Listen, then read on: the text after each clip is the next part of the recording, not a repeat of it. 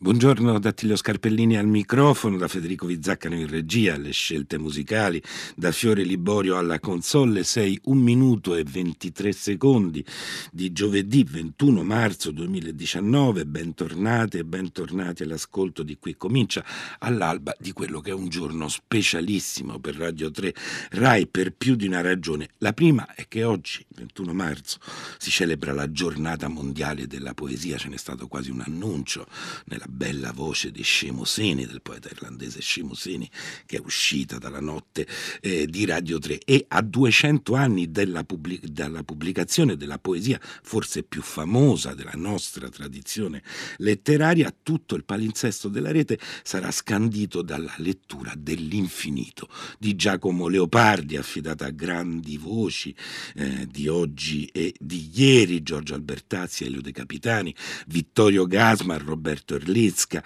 Carmelo Bene, eh, Elio Germano, Marco oh, Cavalcoli, Glauco Mauri e Mariangela Gualtieri e scopriremo in seguito quale di queste voci e di questi infiniti eh, è capitata in sorte a qui comincia e come vedrete, anzi come ascolterete, eh, sarà uh, una bella sorpresa per molti. E la poesia nel frattempo è e, sa- eh, e sarà presente eh, in diverse diverse vesti nella nostra programmazione. Oggi a Fahrenheit, in collaborazione con Pordenone Legge, viene presentata l'iniziativa Poesia in pubblico e in privato. Attraverso una serie di collegamenti si potranno ascoltare i maggiori poeti italiani contemporanei leggere eh, i propri versi in vari luoghi della città friulana, mentre a Radio 3 Suite già da giorni eh, va in onda il ciclo Poesia in Technicolor curato da Maria Grazia Calandroni Padrone, voce cara agli ascoltatori di questa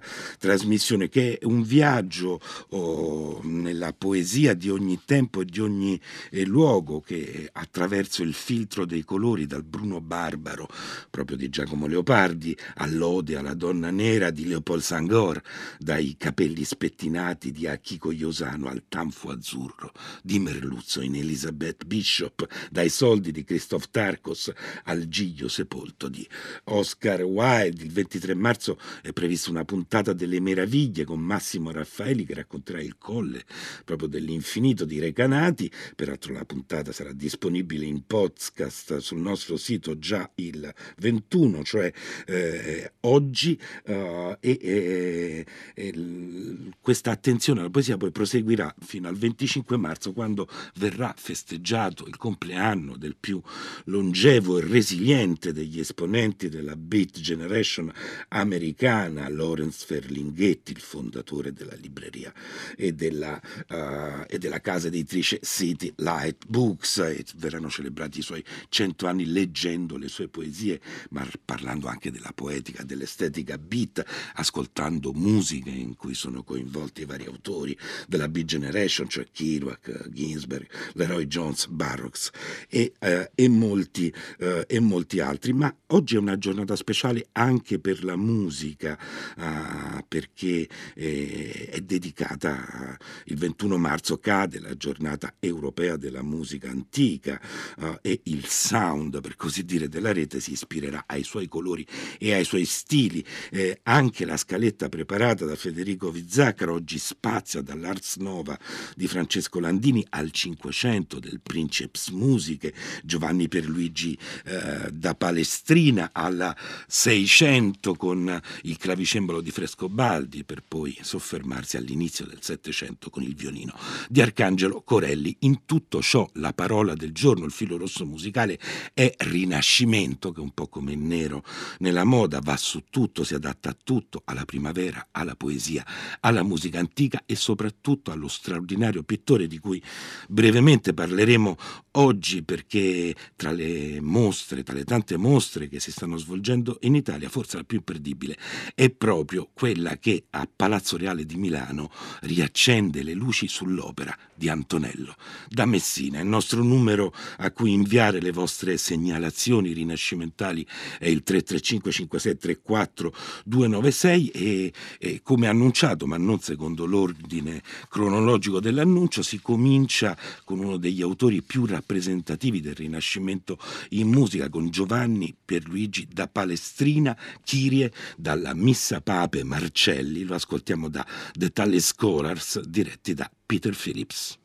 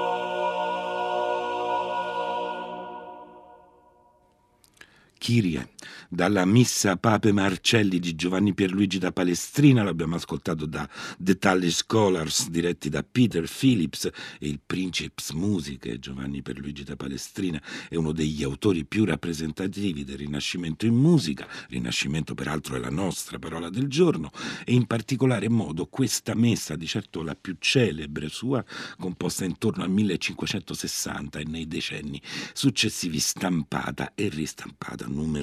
numerosissime volte. Secondo la leggenda, scrive Federico Vizzaccaro nella sua nota, una leggenda ormai sfatata ma che si è perpetuata fin dalla fine del Cinquecento, questa messa è considerata come salvatrice della musica polifonica. Durante il Concilio di Trento, infatti, alcuni vescovi proposero di eliminare la polifonia dal canto liturgico perché attraverso di essa non sempre era possibile comprendere nitidamente il testo sacro e secondo la tradizione la misse la missa Pape Marcelli avrebbe invece contribuito a convincere il concilio che polifonia e comprensibilità del testo erano conciliabili e la messa è dedicata a Papa Marcello Cervini, Papa Marcello II e noi facciamo un piccolo passo indietro rispetto a Giovanni Perluigi da Palestrina e quasi portati dalla sua musica entriamo nello studiolo oh, di un uomo, cioè un uomo di profilo che avvolto in una lunga veste rossa bordeaux e legge seduto davanti a uno scrittoio, siede sta quasi in bilico sul bordo della sedia, la postura rigida, lo sguardo concentrato, le labbra sono lievemente schiuse come se stesse accompagnando la lettura con un mormorio, ma è un rumore flebile ed è l'unico percepibile in questa piccola tavola di legno dipinta ad olio che colpisce l'immaginazione anzitutto per l'ampiezza dei dettagli che riesce a contenere e che lo spettatore guarda attraverso un dispositivo ottico molto particolare perché l'intera visione dell'uomo, del suo studio, che è una ribalta di legno a cui si accede attraverso oh, tre scalini, del mondo che si affaccia dalle finestre dell'edificio che contiene lo studiolo, che è del tutto simile a una chiesa gotica, eh, ecco questa visione è incorniciata da un arco di pietra rosa che occupa il primo piano del dipinto. La prospettiva è vertiginosa, moltiplicata dalle arcate che corrono lungo il corridoio di destra, dove nell'ombra avanza felpato un leone e non è l'unico animale che partecipa uh, a questa visione. Sul lato della ribaltina dello studiolo, infatti, è appollaiato un tranquillo gatto soriano. Sullo scalino dell'arco in prima pia- piano invece passeggiano in due opposte direzioni una pernice e un pavone dalla lunga coda. Fuori dalle finestre basse, quadrate, eh, si intravede uno dei paesaggi tipici della pittura rinascimentale italiana, fatto di declivi morbidi e dolci, punteggiato da presenze umane quasi evanescenti, mentre dietro le finestre ogivali che si aprono in alto, il cielo solcato da qualche uccello è di un azzurro immoto. Insomma, un intero mondo si muove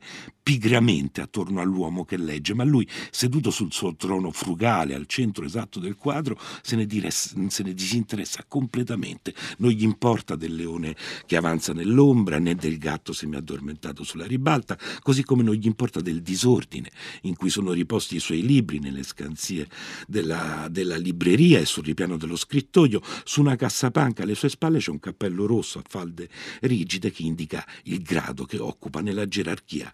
uh, ecclesiastica. Un vescovo, ma neanche questo lo preoccupa, la sua unica preoccupazione è la parola, il verbo. L'uomo che legge legge è San Girolamo, l'autore della, uh, della, Vulgate, lo si capisce dal leone che è il suo oh, simbolo ed è sempre presente nelle, nelle, nelle, sue rappresentazioni tradizionali e questo quadro sarebbe, è un capolavoro, lo sarebbe a chiunque fosse attribuito a Dürer, come per molto tempo oh, si è fatto, Dürer aveva una particolare predilezione per il tema, per questo tema, per il tema di San Girolamo, oppure anche a quel Giane che per i pittori della scuola veneziana del 400 indicava il maestro fiammingo, oh, Jan van Eyck. Fortunatamente ormai si sa, grazie a Giovan Battista Cavalcaselle, che era un fervente mazziniano, ma soprattutto un grande rabdomante dell'arte, così lo chiamava Roberto Longhi, che il perfetto splendore di questo dipinto viene dal pennello di Antonello da Messina. Ecco, non si può che provare che invidia per i visitatori milanesi della mostra curata da Caterina Cardona e Giovanni Carlo Federico Villa che, eh, che lo potranno ammirare, che potranno ammirare San Girolamo nel suo studio, nelle sale di Palazzo Reale dove è allestita una grande mostra sull'opera di Antonello da Messina, perché Antonello è in tutti i sensi un pittore più unico che raro, anche nel ricco panorama della grande pittura italiana del Quattrocento,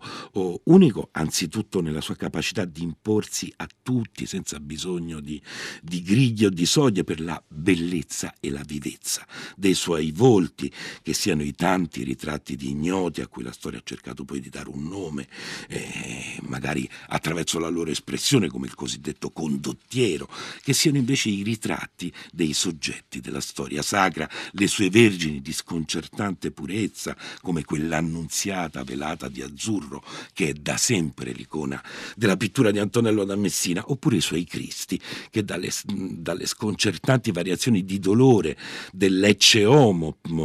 più volte rappresentato, umano e persino troppo umano nella sua tribolazione, si tramutano poi nell'incredibile dolcezza dei suoi Cristi benedicenti e gloriosi, dove quel dolore non è scomparso, ma resta come una traccia sottostante,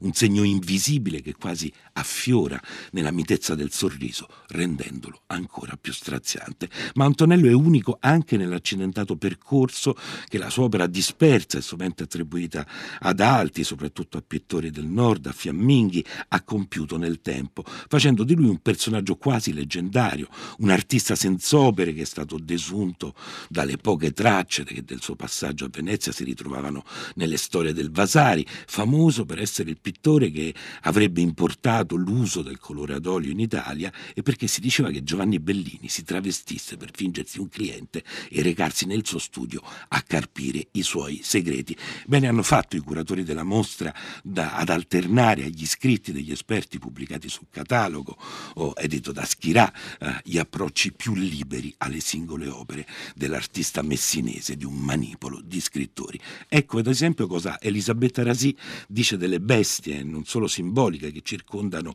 la lettura perfetta di San Girolamo, del San Girolamo di Antonello da Messina e soprattutto quel leone che appare nell'ombra del corridoio. L'intero spazio dell'opera ci suggerisce, dice la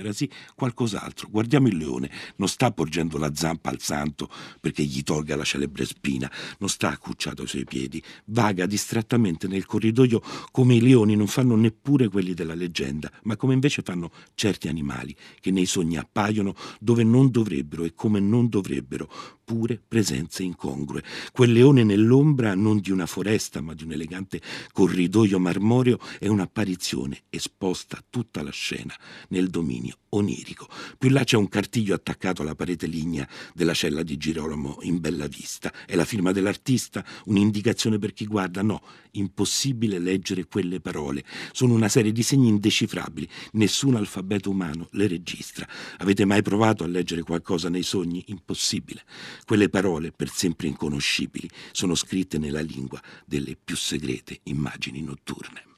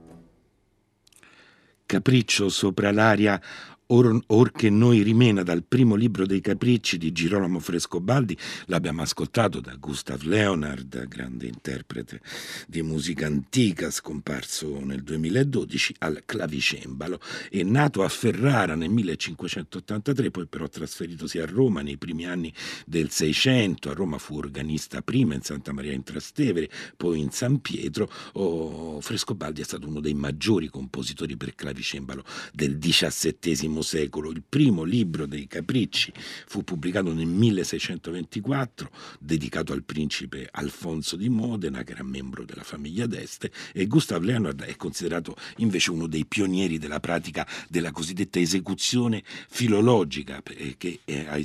esegue il brano su un clavicembalo Giovanni Battista Guami del 1681 e oggi l'abbiamo detto in apertura, il 21 marzo cadono diciamo diversi anniversari si celebra l'inizio della primavera, la giornata mondiale della poesia, ma anche il compleanno de, di quello che è stato il più rilevante compositore di musica antica, cioè Johann Sebastian Bach. E questo giorno è stato scelto appunto per celebrare la giornata europea della musica antica. La musica antica è una parte centrale dell'eredità culturale condivisa, diciamo, dalla, dalla cultura europea, è strettamente connessa con altre espressioni artistiche come la danza, il teatro e l'architettura, ma oggi appunto si celebra anche l'inizio della primavera ed ecco la primavera, ballata a due voci di Francesco Landini.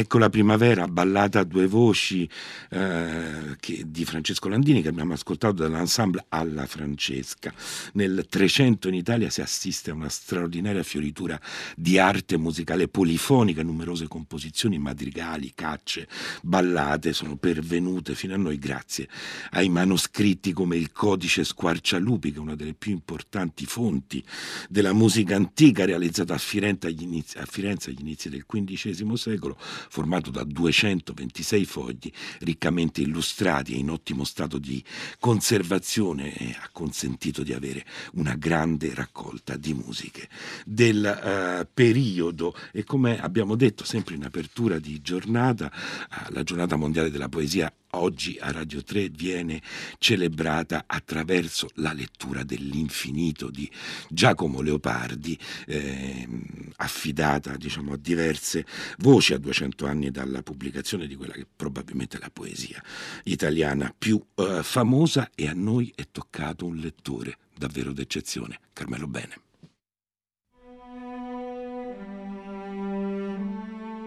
Sempre caro mi fu quest'ermo colle e questa siepe che da tanta parte dell'ultimo orizzonte il guardo esclude. Ma sedendo e mirando interminati spazi di là da quella, i sovrumani silenzi e profondissima, quiete, io nel pensier mi fingo, ove per poco il cor non si spaura, e come il vento odo stormir tra queste piante,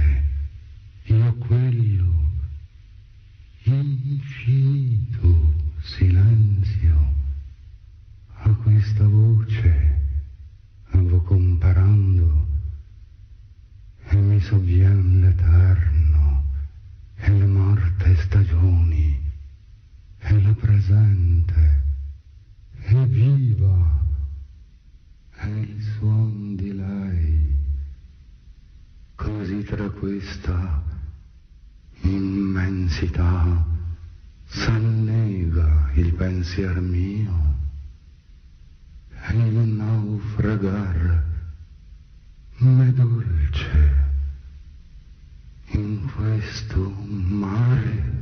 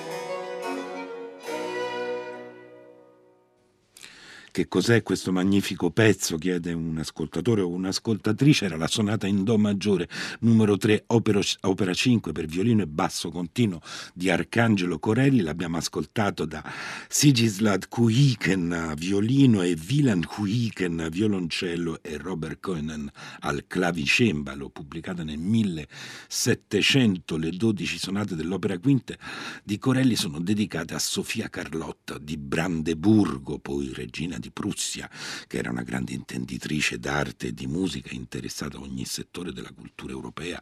dalla letteratura alle scienze e compositrice lei stessa. Le 12 sonate per violino solo, tra cui anche la celebre follia che chiude la raccolta, divennero presto un modello diffuso in tutta uh, Europa. Precedentemente, prima di Corelli, avevamo ascoltato la voce di Carmelo Bene che leggeva L'infinito di Leopardi e eh, Carmelo Bene è stato accolto così come veniva accolto in vita, cioè da una parte c'è chi lo odia, lo ritiene addirittura osceno, e dall'altra invece chi lo acclama a buon segno ne sarebbe stato felice, soprattutto per chi, per chi lo odia. E le bellissime scelte musicali di Federico Vizzaccaro ispirate alla musica antica oggi eh, vengono suggellate da una madrigale o primavera gioventù madrigale per cantare e per suonare di Luzzasco Luzzaschi sono elementi dell'orchestra New London Consort diretta da Philip Pickett con Catherine Bott soprano